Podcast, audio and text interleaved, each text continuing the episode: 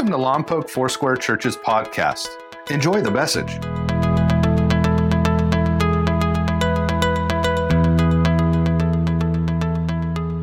We're picking up where we left off. You remember these guys from last week, right? Old me and new me. How you guys how, how you guys been doing in picking the right jacket? Been doing okay? Sometimes I'm getting it right. Who would say sometimes I'm getting it right? Who would say sometimes I'm getting it wrong? You're my people. I love you. I love you. The goal is just to get it more right than we get it wrong, and then to get it more right more often after that. So we, we jumped off last week with a verse from, from Paul in Ephesians 4 1 that says, As a prisoner of the Lord, then, I urge you to live a life worthy of the calling you've received. And we talked about how God has done his work, and now he invites us to partner with him in his work. Because he has done this work of forgiveness and restoration, now we get to live our lives in a way that reflects what he has done. And then Paul goes on to say in verse 22, again from last week, you were taught with regard to your former way of life to put off your old self, which is being corrupted by its sinful desires, to be made new in the attitude of your minds, and to put on the new self, created to be like God in true righteousness and holiness. And we agreed together that those first three, first three words, you were taught, and the fact that Paul was writing to a church meant he understood we don't get it all right all the time. And so this was a hey, guys, let me remind you of what God has invited you to. So even though we have been born again, that we have been forgiven, we have been restored, there are still times where we might need to do maybe a bit of a self assessment and partner with the Holy Spirit to choose to live into what God has done. And Paul said you do this in three ways, right? One was to put off your old identity, the other was to be renewed in your attitude and in your thinking, and the third was to put on your new self. We get to choose, we said, how we respond to every situation. Which jacket, the old me or the new me? Which person gets to respond in that situation? And I told you, for me personally, where I find the battle between these two jackets more often than not is sitting on the freeway, right? Traffic is where I tend to get tested. Am I going to be the old me or the new me? Uh, yep, I got an amen. I'm, I'm not going to go. Anyway, I told you that story. But here's the good news, right? We don't have to supply the power to live into the new. We have to make the choice, the decision to allow the Holy Spirit to work in us. But Paul had said in Ephesians 1, verse 9, that the same power that raised Jesus from the dead has been been uh, is now living within me. So it's not a matter of whether or not it's possible, and it's not a matter of whether or not God will. To a certain degree, it becomes a matter of whether or not I will let Him. You with me so far? Okay, that's that's just the quick review. So the last thing we closed with is this. When I choose to embrace my new identity over the old identity, two things are happening. God is working, right? it is He who works and wills in us according to His good purpose. That's what Scripture says. And the second, and this is critical, I'm choosing to let God work. I have a decision to make every time about whether or not I'm going to respond to a situation as the old creation or if I'm going to allow the Spirit of God to meet me and let me respond differently as a new creation. Now, often this is a battle that takes place in my mind. This has something to do with my attitude and where I am choosing to focus my attention. So Paul goes on in Ephesians 4:23 to say be made new in the attitude of your minds.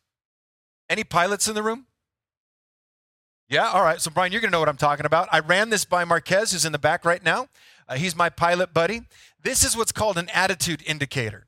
So, this is this is what you see when you get into a cockpit, and that thing in the in the red box is an attitude indicator. It has to do where the dire- with the direction the plane is going in relation to the horizon. It will show you are you going up or are you going down? Where is your attitude? You have an up attitude, left attitude, right attitude, down right. Those probably aren't the right terms, forgive me, but you understand what I'm saying. There is a there is a line on the horizon and where my attitude is in relation to that horizon determines where I'm going to wind up. If my attitude is up, I'm eventually either going to hit the moon or go so high that I'm not getting enough oxygen to my engine and I'm going to crash. If my attitude is down, what's going to happen? Not great. If my attitude is off to the right and never gets course corrected, what's going to happen? I'm going to go in circles till I run out of gas. So, your attitude has to do with your relative position, your relative direction in relation to the horizon. Hebrews 12 tells us to fix our eyes on Jesus, the author and the perfecter, the finisher of our faith. So Paul says, Be renewed in the attitude of your mind. The question that we have to ask is, Where is your attitude in relation to Jesus? What is the attitude of your mind in relation to that horizon? Are you focused in? Are you attentive? Or is it kind of off to the left, right, up, or down? If you and I have a down attitude, we begin to interpret everything around us that way, right? If you're having a bad day, everything that happens to you that day is filtered through that bad attitude. Fair? Right? You win the lottery, you win a hundred bucks. That could have been a thousand, right? I mean, am I just talking about myself? I mean, when, when your attitude is off, every you ever just said to somebody, I'm just having a bad day? Right? My attitude's off, and everything is going to be affected by that. When you become a new creation, when we're born again, a newness begins to take a hold of both of our imagination and our thought life. And we begin to be able to think in new patterns. Our attitude shifts. And we're able to fix our eyes on Jesus, which we couldn't before, and move forward in a way that is healthy for us and for others. So, if choosing the new me is as critical as Paul seems to suggest it is, we need to realize that much of the battles that we fight are not battles in our behavior, but they are battles in our mind, in the way we think, in the way we process information, and in the way we respond. And the two places that I personally fight these two battles the most, you may or may not relate to these, are in the area of self talk and in the area of imagination. What I say to myself in my own mind has a dramatic effect on how I relate to my circumstances and how I relate to the world around you. Any golfers in the room? What? That's correct. I've seen you. Now, sorry, that was that was unkind. He consistently scores better than I do, and he knows that. So, golfers in the room. You're on the tee box. You know where you want that ball to go. And you line up, you go through all your mechanics, you swing the ball, and you duck hook it out of bounds. What do you say? I'll tell you what I say. I do not say, better luck next time, John. You got this. Usually, and the guys that golf with me will tell you, the first thing out of my mouth is, you moron. You absolute idiot. What kind of a, which doesn't make me a better golfer, by the way. So if I start telling myself every time I'm up on the tee box, don't be the idiot on nine that you were on eight, what's going to happen? My confidence goes in the toilet, which with my golf game, it's kind of where it belongs anyway. But everything begins to go downhill from there. So I start with calling myself names and I finish with throwing golf clubs. Very rarely, but it has been known to happen. I have been known to bury like a nine iron about three inches deep in the, because I just, Ugh! I got a buddy named Robbie, and I would golf with Robbie, and every time I would say something like that, he would look at me and go, Well, that's a really helpful swing thought. I'm going to hook this out of bounds. I'm going to put that. That's a really healthy swing thought. What is he saying? He's saying, John, your self talk is critical. And if you develop a process of speaking negatively to yourself, it is going to affect everything that you do. And I fight this, guys, all the time. I'm getting ready for church this morning. And we have had, I mean, you know, we've had this schedule where we have been out all over the place. Nothing has been consistent. And so I haven't been going to the gym. And Wendy looks at me this morning. We're just kind of getting ready and very innocently says, Hey, are you going to get back to the gym? A healthy person would say, Why, yes, I am. I'm planning to go on Tuesday. I simply said out loud, Yes, I am. And in my head, I thought, You undisciplined buffoon. What is taking you so long to get off your lazy rear end and get your backside back to the gym? Anybody else? Or am I the only one who talks to myself this way? How healthy is that? Now, if I talk that way about myself, it's probably going to leak out about other people as well. It will pollute what I am saying to myself, affects my, my self esteem, my value of self, which then affects how I relate to people around me. And Paul is saying, John, you need to be renewed in your attitude. It's not just choosing how you're going to behave, but it's choosing how you're going to think and what you're going to believe.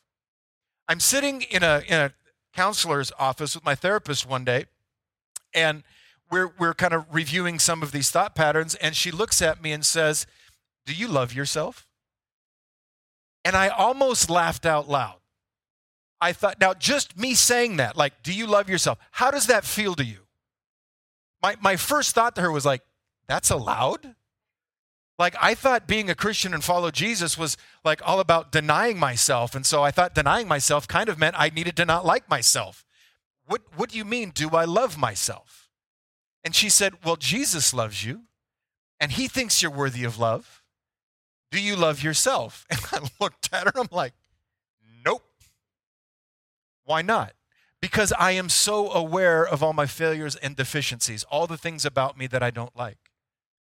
And though she didn't say this, I would say to that person sitting there now, Do you think Jesus is unaware of those things? And yet he loves you with a love that is beyond compare. If, if you have a negative self image, if you have developed the pattern of rebuking or criticizing yourself, can I just encourage you to give yourself grace and to be kind to yourself? John, that sounds weird. Yeah, maybe. It also sounds healthy. If I could develop the habit, if we could develop the habit of speaking words of affirmation to our own, this is not in my notes, but somebody needs to hear this. If we could develop the habit, the practice of speaking words of affirmation to our own souls, then we would be better positioned and better equipped to show the love of God to people around us because we cannot show the love we do not know. And so, if you are in the habit of belittling yourself, if you're in the habit of criticizing yourself, I'm not saying self assessment isn't healthy, but a healthy self assessment is not an indictment. If there are things about yourself that you don't like, fine. If you want to get some help and work on them, fine. But don't let them flavor the way you see yourself. You have an issue with anger? Okay, let's identify that and let's work on it. Don't spend the next four weeks telling yourself what a failure you are because you're angry. If you are overscheduling yourself and you are really busy and there are things that you are not turning your attention to, maybe you should get a coach and say, Can you help me with my scheduling? rather than telling yourself what a horrible person you are because you don't get to everything you need to get. Am I making sense?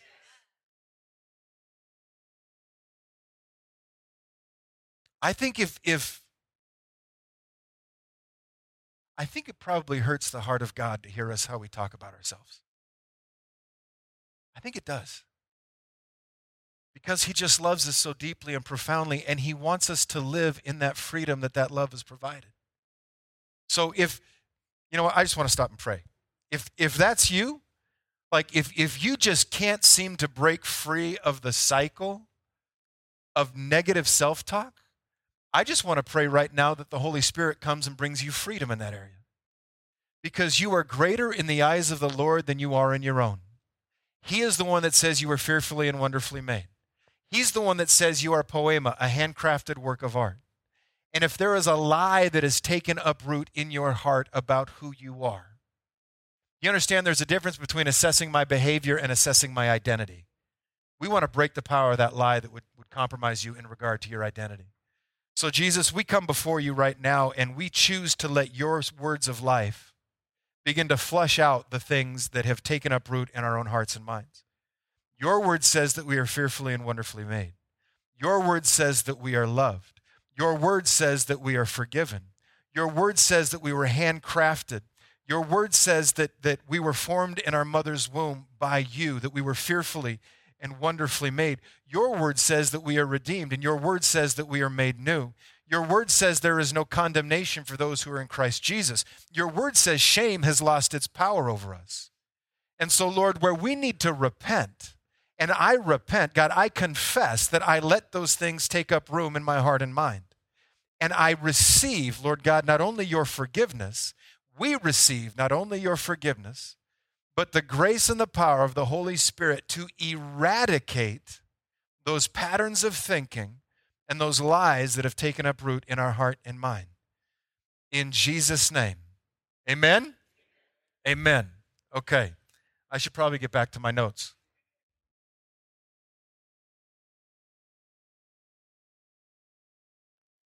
All right, let me tell here let me let me give you another one.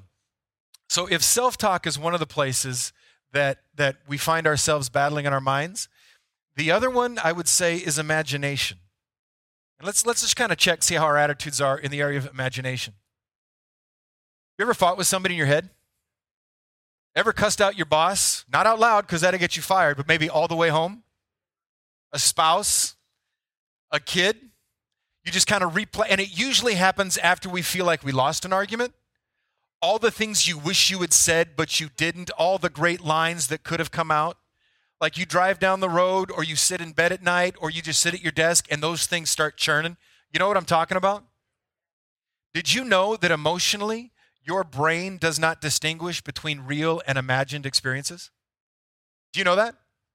What that means is those conversations you are having but not having are having the same emotional impact on you that they would if you were actually having them.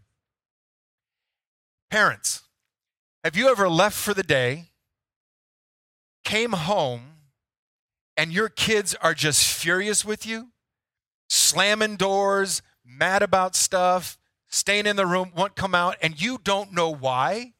You're like, I haven't been here for eight hours. How could you be this mad at me? It's because they have been fighting with you the entire time you were gone. My dad and I would get into it in the morning. I would lose because he was the dad and I wasn't, and I would churn all day long. Oh, the next time he comes, here's what I'm going to say. Knowing, by the way, full well I wasn't going to say it, but I would just, let, it was like a hamster on a wheel, that anger just going and going and going. And so by the time he got home, I was ready to unload because that emotion that I had, my anger just grew over time because my, my emotions don't distinguish between what's real and what's not. As you rehearse something in your mind, your memory is impacted just as if the person was standing in front of you. And so Paul would say part of renewing our mind, part of changing our attitudes, and I'm going to, I'm, we're going to get to the how in just a second, is to reject that kind of thinking. He's saying, John, the new you can be freed from those patterns of thinking that used to enslave you. And the fact of the matter is, church, others only have the power over them that I choose to give them. If I am rehearsing an argument in my mind, if I'm becoming angry with someone who isn't present with me, I am allowing them to have a measure of control over my emotional state of mind and the rest of my day. I don't have to give them that control. I can choose as a new creation Christ follower to respond in a different way. I can choose which jacket I'm going to wear. Let me tell you why that's so important.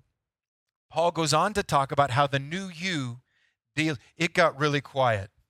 Are you okay? It's starting to get a little bit real this morning, right? We're going to be okay. We're going to be okay. But I got one more thing I got to say. And then we'll talk about how we get out of it. Ephesians 4 26 and 27, Paul says this about anger. He says, In your anger, don't sin. Don't let the sun go down while you're angry, and don't give the devil a foothold. What he is saying there is there is a healthy expression of anger and an unhealthy expression of anger. And if we choose to respond in an unhealthy manner in our anger, we're not just doing something we shouldn't, we are giving not only that person, but the devil himself a measure of control that he will use to try to keep us in the past and out of the new. Doesn't say, don't get angry. Anger is a healthy emotion. It does say, when you experience anger as a new creation, don't let that anger be damaging to yourself and to others. When I told you last week, I may not have named her in this service because I hadn't asked her permission yet, but when I told you that my daughter got chased down on the freeway by a guy that was threatening to beat her up, I got angry. That is a healthy response. I think I also told you I wanted to put a nine iron through his window. That would be the unhealthy response. That would be sinning in my anger. We get to choose which us, which you will respond. Everyone in your life ought to be just as safe with you when you are angry than when you aren't. Let me say that again. Every person in your life ought to be as safe with you when you are angry as when you aren't. Sometimes we feel that being angry gives us license to respond a particular way. As your pastor and your friend, as I'm preaching to myself, allow me to say to you, it does My kids shouldn't have to change the way they live their lives because I'm having a bad day. Sinning when I am angry is a choice that I make. Let me say that to you again. Sinning when I am angry is a choice that I make, but it's one that I don't have to make. That because of what God is doing here, I can choose to respond in a different way. All emotions produce energy. Every emotion. Fear, right? Adrenaline dump. Love, woo! Maybe, I don't know if that's like an energy expression, but you know what I'm talking about. And anger produces energy. We have to be responsible in what we do with the energy that all of our emotions produce. If I'm 12 years old and I start feeling love, I probably shouldn't get married. That would be an unhealthy use of that energy. And when I am angry, I probably should not lash out at people around me because that would be an unhealthy use of that energy. You will control your emotions, or your emotions will control you. But thanks be to God, I get to put on this jacket and not be one who is controlled by my emotions. If I'm not able to direct my anger, the energy of my anger, in a non sinful way, I am out of control. That's the response of the old me, not the new me. The old me is really familiar with letting anger produce a response and then saying later, I'm really sorry, I was just angry. As if being angry was permission for whatever I had just done. Have you ever seen somebody, maybe they've done it to you, maybe you've done it, relaying an argument. They had done something that was kind of out of bounds, and they just said, as kind of by way of explanation, You made me so angry. Right? You heard that? You made me so angry. Have you ever had somebody come up to you and go, You made me love you? How could you do that to me? It's not my fault I proposed. You made me love you. But somehow culturally, we've, we've become okay with anger being their fault and not mine. You made me angry, and that's why I did this. Listen, if we're going to be the new creation people that God has called us to be, one of the things that we have to re- realize is that sinful anger is a chosen response. You didn't make me lash out because I was angry. I chose to lash out because I was angry.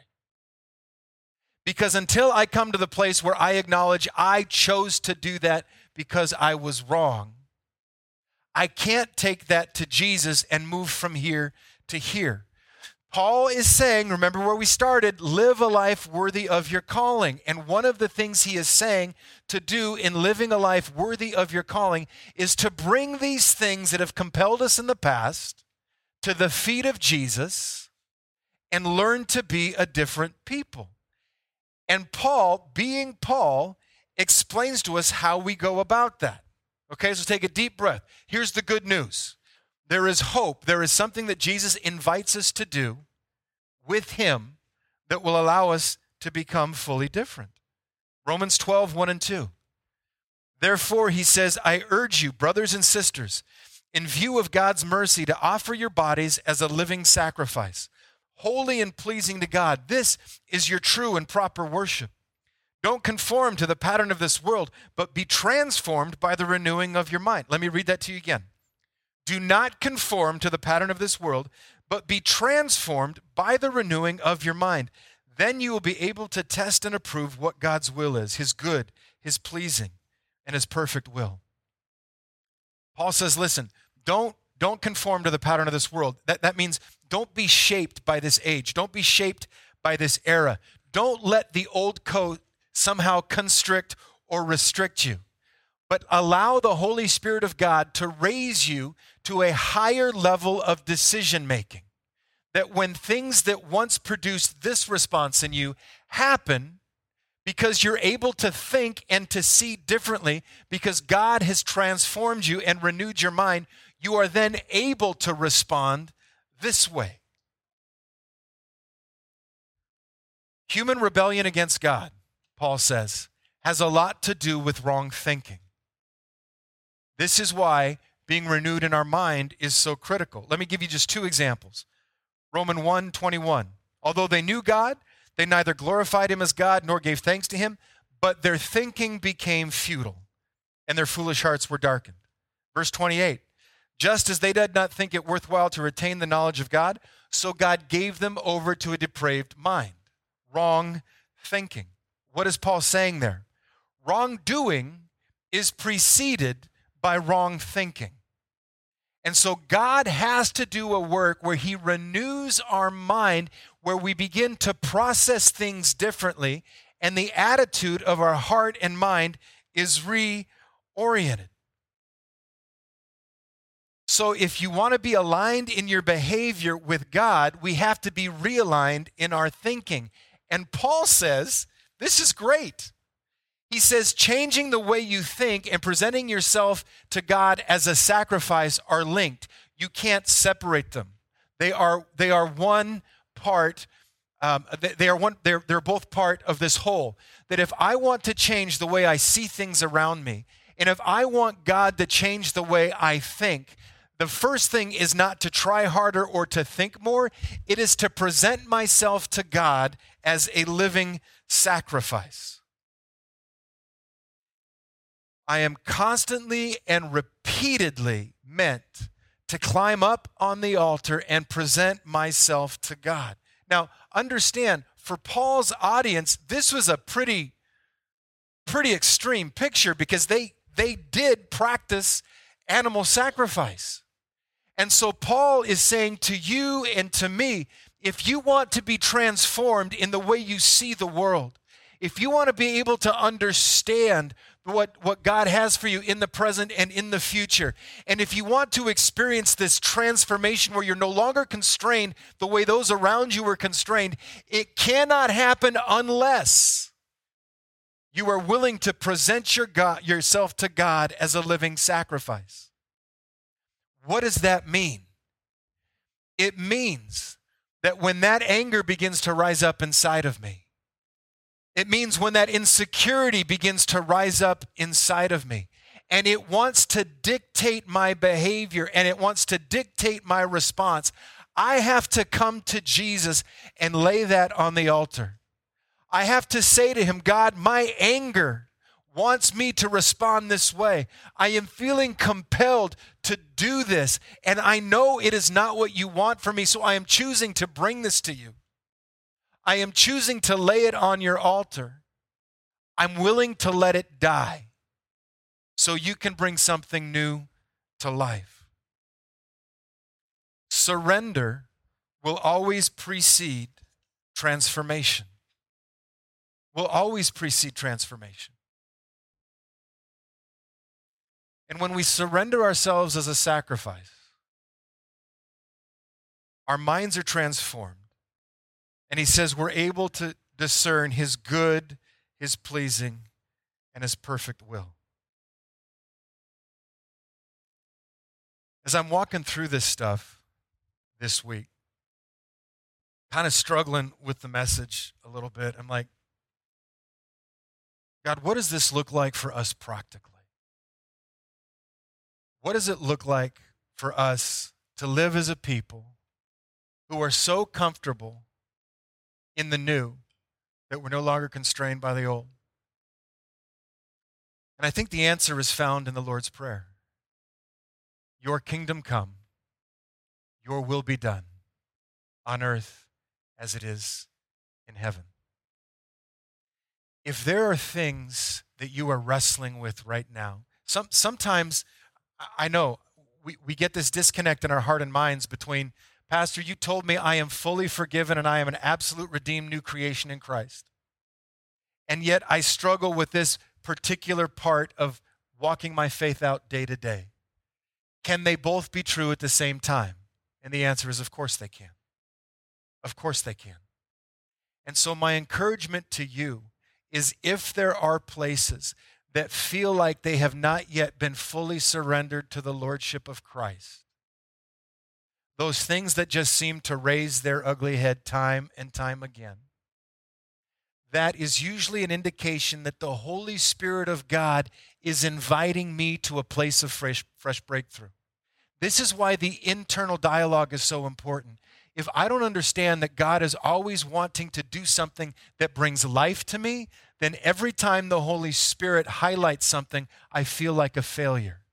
But if I understand those aren't moments of failure, but moments of opportunity, because the God who loves me deeply wants to lead me into newness, then I can partner with the Holy Spirit who is committed to chop, knock some of those rough edges off me so I can be more like Jesus. Because being more like Jesus is where I'm going to find fulfillment it's where I'm going to find peace. It's where I'm going to find joy.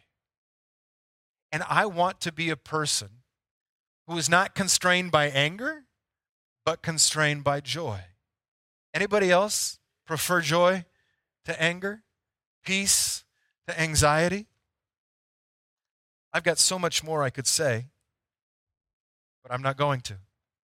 The last time, by the way, a service really encouraged me and, and exhorted me to keep preaching longer uh, was a second service, and I forgot that our kids department is not ready for me to preach until Jesus comes back, and uh, and and they let me know.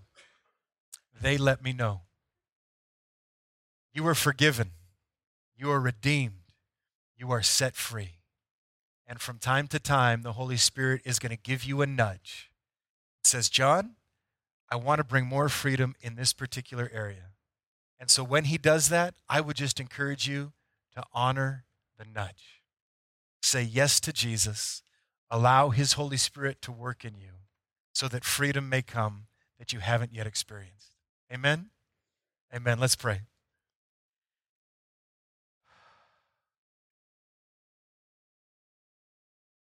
Jesus, you are so good to us. You are just so very good to us. And Lord, your word says that you work and you will in us according to your good purpose. There is nothing, Lord Jesus, that we have talked about this morning that you are not willing to walk alongside of us in. There is no freedom we yearn for that your Holy Spirit doesn't empower us to experience. And so we just want to start by saying thank you. Thank you for being the God who walks alongside. Thank you for your nearness. Thank you for your love. Thank you for your power. Thank you for your grace. Thank you, Lord, that every time we offer ourselves as a sacrifice, that the miracle of your death and resurrection becomes true in our lives. Something dies, but something else comes to new life. Lord God, help us to live daily as new life people, we pray. In Jesus' name. Amen and amen. Dads, happy Father's Day. We hope you enjoyed today's message. Please visit us at mylfc.com for more information about our church. Thank you so much for listening.